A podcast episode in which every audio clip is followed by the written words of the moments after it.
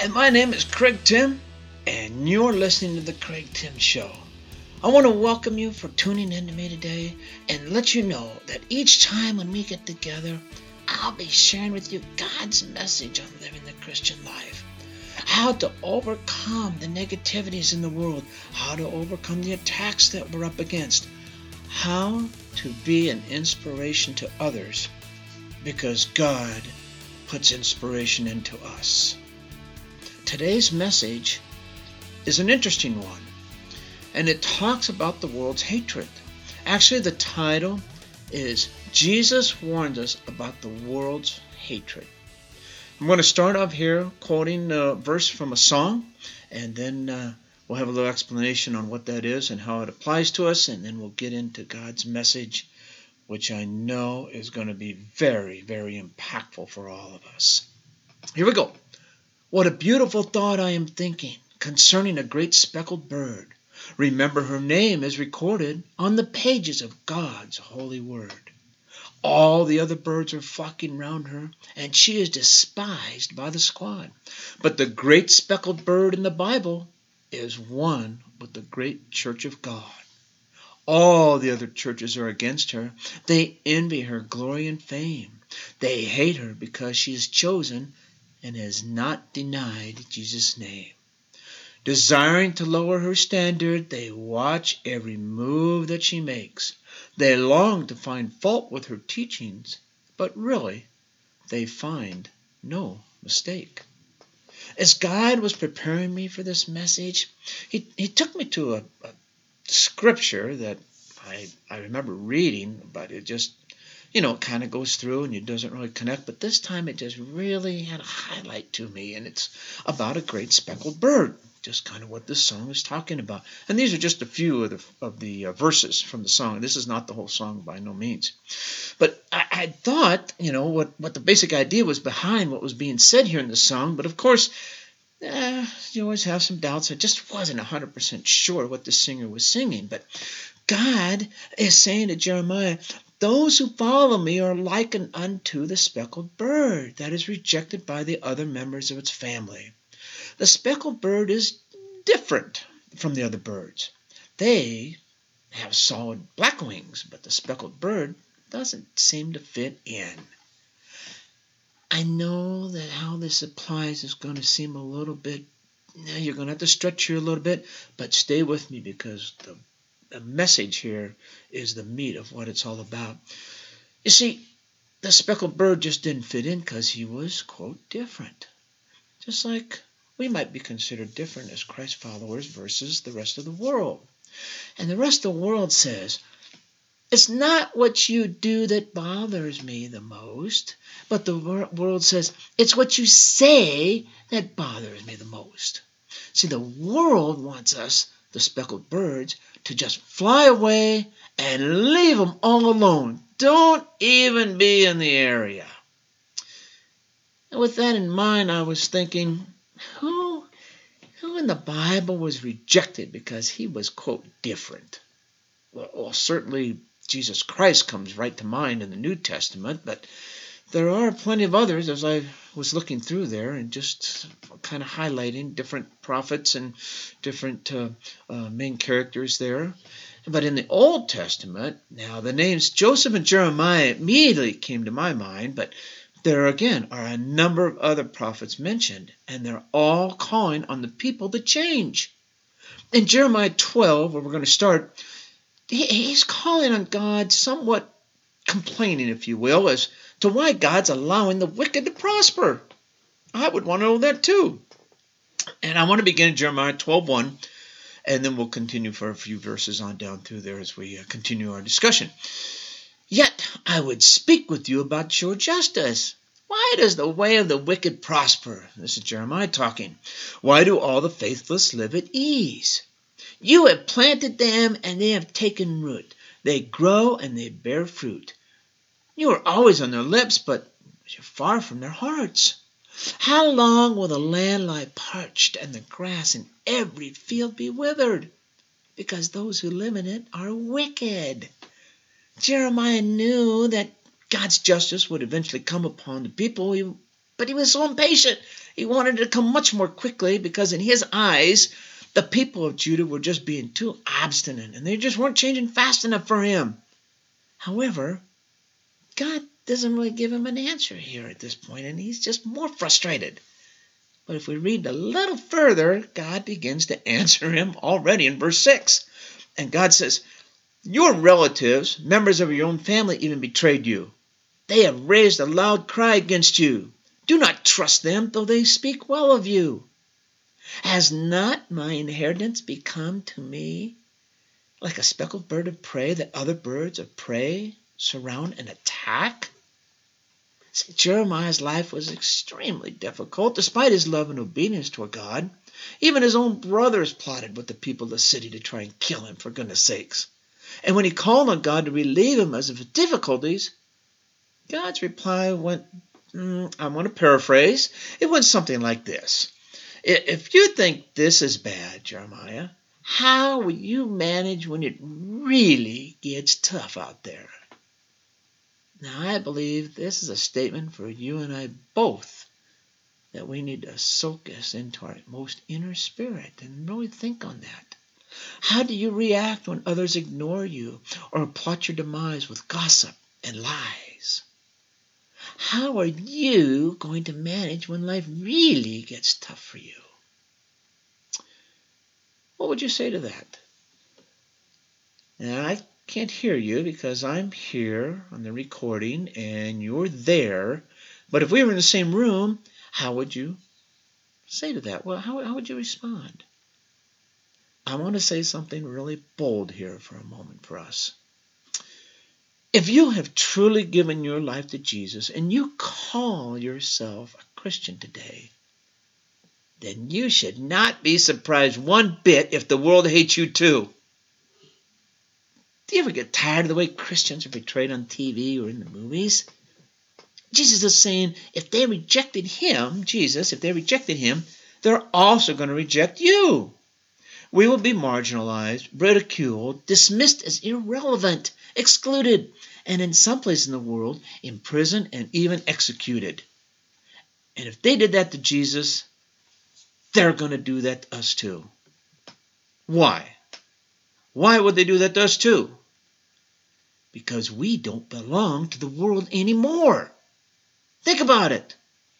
Our values, our goals, morality, our priorities, our worldview have undergone major changes as a result of our following Jesus Christ. Most people were amazed with what Jesus had to say and how he lived in his life.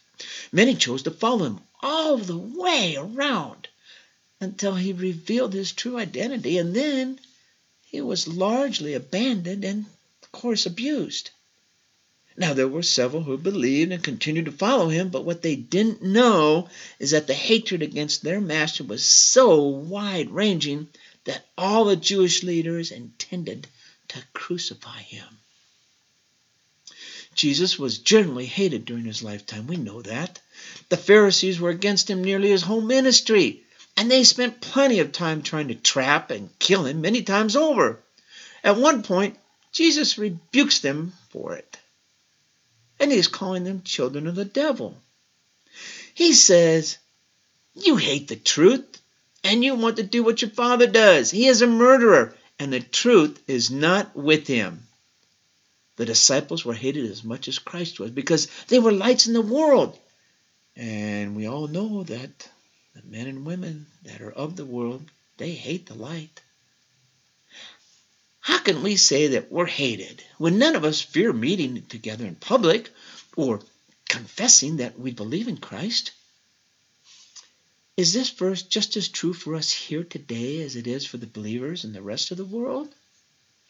Yeah, the degree is drastically different, I would say, but the, the, the nature is the same. Just visit with any missionary who's lived in other parts of the world and they will tell you it is a lot different. Our culture here in America, it tolerates God in a civic religion kind of way. But if you try to rebuke someone's sin, it's not see if you're rejected, it is watch out how strong you're rejected. They're not likely to throw rocks, but they'll almost certainly gnash their teeth and have this look about them that, oh, it's just, it's like a, I don't know, a monstrous type of look. I, you know, what do you want to say? It's just not Christ like at all. Go ahead, I challenge you. Speak out on abortion. I have. It's very dear to my heart. Call it murder. I've done that too. And watch out what happens, though. The insults will fly like spears into your heart. Say homosexuality is unnatural and immoral, and find out that you are a homophobe. I didn't know that. Huh. How about trying to tell an atheist that evolution is questionable at best, and you'll be buried in a torrent of hate? You've seen it in many places, and you know what I mean. We're not persecuted to the same degree as many others, but the nature is still there. They hate the light with everything inside of them. And when it shines on their filthy, self righteous, entitlement attitude, they're going to howl and rage like the wolves under a full moon. In Romans, Paul speaking to the Christians living in Rome at that time on a, a variety of topics. Chapter 12 begins a section where Paul is telling the people how to behave as Christians. And moving from his earlier words in that chapter to now sharing them the practical guidelines for living as a redeemed people in a fallen world. Romans 12, 1 and 2 says, Therefore I urge you, brothers and sisters, in view of God's mercy, to offer your bodies as living sacrifice, holy and pleasing to God. This is your true and proper worship. Do not conform to the pattern of the world, but be transformed by the renewing of your mind. Then you will be able to test and approve what God's will is His good, pleasing, and perfect will. The scripture in John 15, 18 through 27 said, This is Jesus talking now. If the world hates you, keep in mind that it hated me first. If you belonged to the world, it would love you as its own. As it is, you do not belong to the world, but I have chosen you out of the world. That is why the world hates you. And remember what I told you a servant is not greater than his master. If they persecuted me, they will persecute you also. If they obeyed my teaching, they will obey yours also. They will treat you this way because of my name. For they did not know the one who sent me. If I had not come and spoken to them, they would not be guilty of sin. But not, they have no excuse for their sin. Whoever hates me hates my Father as well. If I had done among them the works no one else did, they would not be guilty of sin. As it is, they have seen, and yet they hated both me and my Father. But this is to fulfill what is written in their law. They hated me without reason. When the advocate comes, whom I will send to you from the Father, the Spirit of truth who goes out from the Father, he will testify about me. And you also must testify, for you have been with me from the beginning. John 15, 18 through 27. Have you ever sat on a fence? You know, it's hard to straddle the fence. It's just not very comfortable on the backside. So you typically hang in your legs and your feet on one side or the other, right? So kind of keep your balance and as comfortable as possible. Well, Jesus tells us that there's no straddling the fence in life, right? It's too uncomfortable. We can't hardly do it ourselves. So, what side is it? You are more on one side or the other. And if you abide in Him, you will no longer abide in the world, and it will hate you as a result. So I ask you, what side of the fence are you hanging over today? the side that's for you or the side that is given for God. Jesus is laying out for us what the normal Christian life is all about, what it means to be connected the way it's supposed to be. What is expected of us to have the kind of relationship with God He desires for us? How we are to love one another and be unified with each other the way that it's supposed to be, that He's planned it to be. I've already shared with you a number of times today. I know that the world hates Jesus. That's what this message is all about. He's warning us about the world's hate. And it hated Jesus all through his life. Amazing, though, isn't it? I've got to thinking about it. Think of how loving, caring he is. How could you hate someone like that? The great teacher Jesus or the prophet Jesus? What is it? It's the Jesus that reveals their sin, that shines a light in their darkness and requires they give up control, get off the throne of their lives. John 3, verses 2 and 3 says, He, Nicodemus, this is, he, Nicodemus, came to Jesus at night and said, Rabbi, we know that you are the teacher who has come from God, for no one could perform the signs you are doing if God were not with him. Jesus replies, Very true! I tell you, no one can see the kingdom of God unless they are born again. Now, Nicodemus continues his conversation with Jesus in chapter 3 to find out more about this born again thing when, when you're old. How, how, does that, how does that happen? He's so confused. But this idea was a revolutionary concept in the day. It was hard for them to all understand. Jesus' kingdom is personal. It's not a national state house or a special ethnic group controlling it. The entrance requirements are repentance and spiritual rebirth for every man and woman. Jesus taught that God's kingdom has already begun in the hearts of believers. Upon the return of Jesus, he will judge the world abolish evil forever, and then we will finally realize the completeness of God's kingdom. If they hate Jesus, how do you think they're going to feel about those who identify themselves with him? They will hate you also. But wait, we aren't done there. We're not stopping there. It doesn't stop. The message doesn't stop there. It's not about being hated, today's message. It's not about being of the world and away from the world. God has something else to tell us today. Now listen. In spite of what the world says about you and how they feel about you, God wants to tell you how powerful and impactful you truly are. Consider what normal Christianity and the typical believer looks like today. This person is probably a little bit self-seeking and a little some materialistic probably, and most of his daily choices are about improving his own life. They are about self-improvement, not improving the kingdom of God, and they will drain a believer of the true gospel power that they have. What passes for normal Christianity today it has to be an outrage to God. It is not only powerless, it is passionless. It lacks self-sacrifice. In other words, it is mm, crossless. And therefore, if it's crossless, it is Christless. I'm going to call out the church, the church with a capital C. I'm going to speak out really bluntly and boldly right now. It's time for the church to take a spiritual inventory and see where our spiritual pursuits are leading us. Are they leading us closer to God's heart, or are they causing us to run in circles? Think about it. What is the church, capital C? What are they doing? Actually, very fired up, you can tell. The other day, before recording this message, I had breakfast with my pastor, and we were visiting about life and what's going on around for us, and what's going on in the church, and with our church, and with our uh, the Christians, and uh, you know uh, the poli- everything. And we just had a great conversation, back and forth, back and forth. And you'll never guess what. I said the same thing to him I just said. I told him, are, I'm calling out the church for being a passive spectator. It's time for the Christians to get off the bench, get into the game, stand up, stand out, and stand strong for Jesus. That's what I told him, and that is what this message just blurted into in about the last three days. Do have any do you have any idea what the secret is to releasing God's power? You have any idea?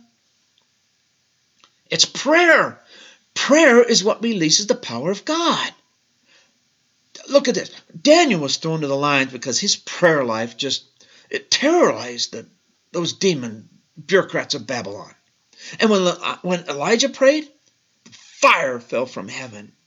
I'm telling you, if that ever starts happening in your prayer life, it won't be anything boring. I can guarantee you that if that takes place.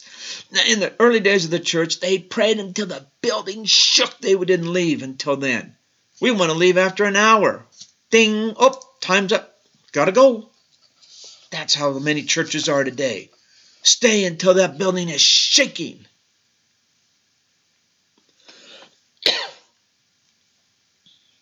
Got to take a breath here.